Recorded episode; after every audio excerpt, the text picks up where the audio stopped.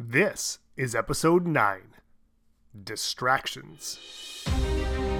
Welcome to the Van City Brett Lifestyle Audio Experience.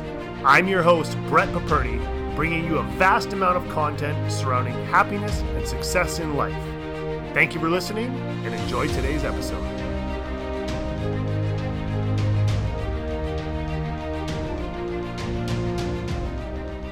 Viktor Frankl once said, Between stimulus and response, there is space.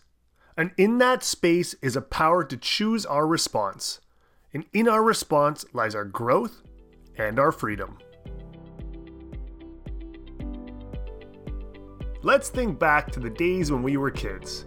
We'd wake up, absolutely no worries in the world, put on our favorite cartoon, did things the way we wanted to, without the worry of anyone else's opinion. We'd play outside on our own terms, didn't have to respond to any unnecessary notifications, or have a constant distraction other than our new favorite toy that didn't bother us when we were sleeping. See, our culture today has conditioned us to respond immediately to whatever shows up. Studies show that over 80% of people check their phones shortly after waking up in the morning. That means we're setting up our day into reaction of whatever notification awaits us. Okay, okay, I get it. It doesn't necessarily mean it's a bad thing. For all we know, it could be great news that awaits you. But the point here is that we're starting our day in a reactionary state as opposed to setting the tone for ourselves. We've all been there. What starts out as us checking something on our phone quickly turns into 5 minutes, and then 15 or more, which then before we know it, we have to rush out of the house just to make it to work on time, starting our day in a panic and in complete stress. Now let's flip this around. What if, instead, we use the morning to improve ourselves, work towards our goals, and prepare ourselves for a successful day? Even train our brains to be okay with less stimulating, yet more beneficial activities, such as reading, meditation, journaling, or even prioritizing your tasks, scheduling your day, or taking time out to even make a healthy breakfast. Unlike checking our smartphones, these activities decrease stress, help us become more focused and productive, and provide a clarity of thinking. Which way do you want to start your day? And I get it. Of course we would all want to start our days a certain way. But the problem is is we've created a culture where faster is better. This means that personally we often interrupt what we're doing for the latest vibration in our pocket, notification on our computers, or that thought that arises in your head.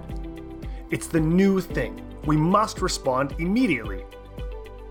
This can easily lead us to a place where we feel overwhelmed. Everything is super important, and everything must be dealt with now.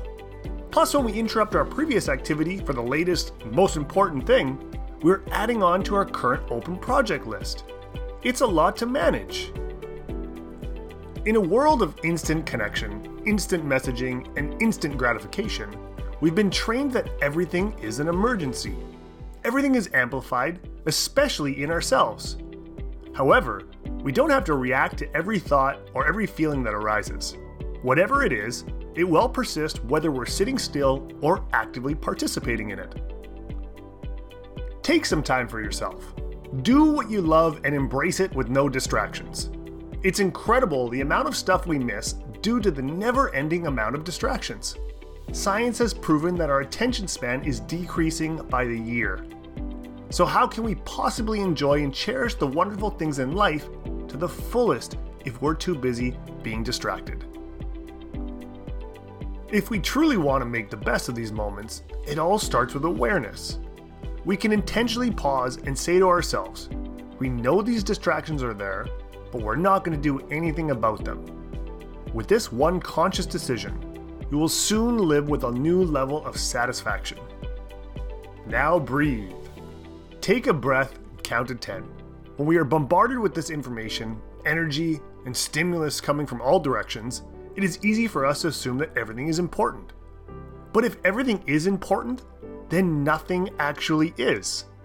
The more we learn to take pauses throughout our day, whether to sit down, take some quiet time for ourselves, or even take a quick 10 second pause between activities, the clearer and more grounded we become. These little resets will allow ourselves to use a healthier, broader perspective on the decision making process. When we stop reacting to each and every sensation, we're reminding ourselves that not everything is an emergency. External and internal noise comes and goes. When we witness these things rise and fall, it will become clear regarding the impermanence of it all. We learn to respond to pain that stays for a while, not every little thing that pops up. We learn which thoughts are truly important, ones warranting more attention, and which are just static. The more familiar we are with not hyperreacting, the more we naturally pause throughout our day. And in these pauses, there is great peace and freedom. In a world of always on and always connected, the benefits of training ourselves to take this moment are innumerable. It will allow us to direct our days as opposed to responding to everything else. So go, take time for yourself, and do the things that you love to do.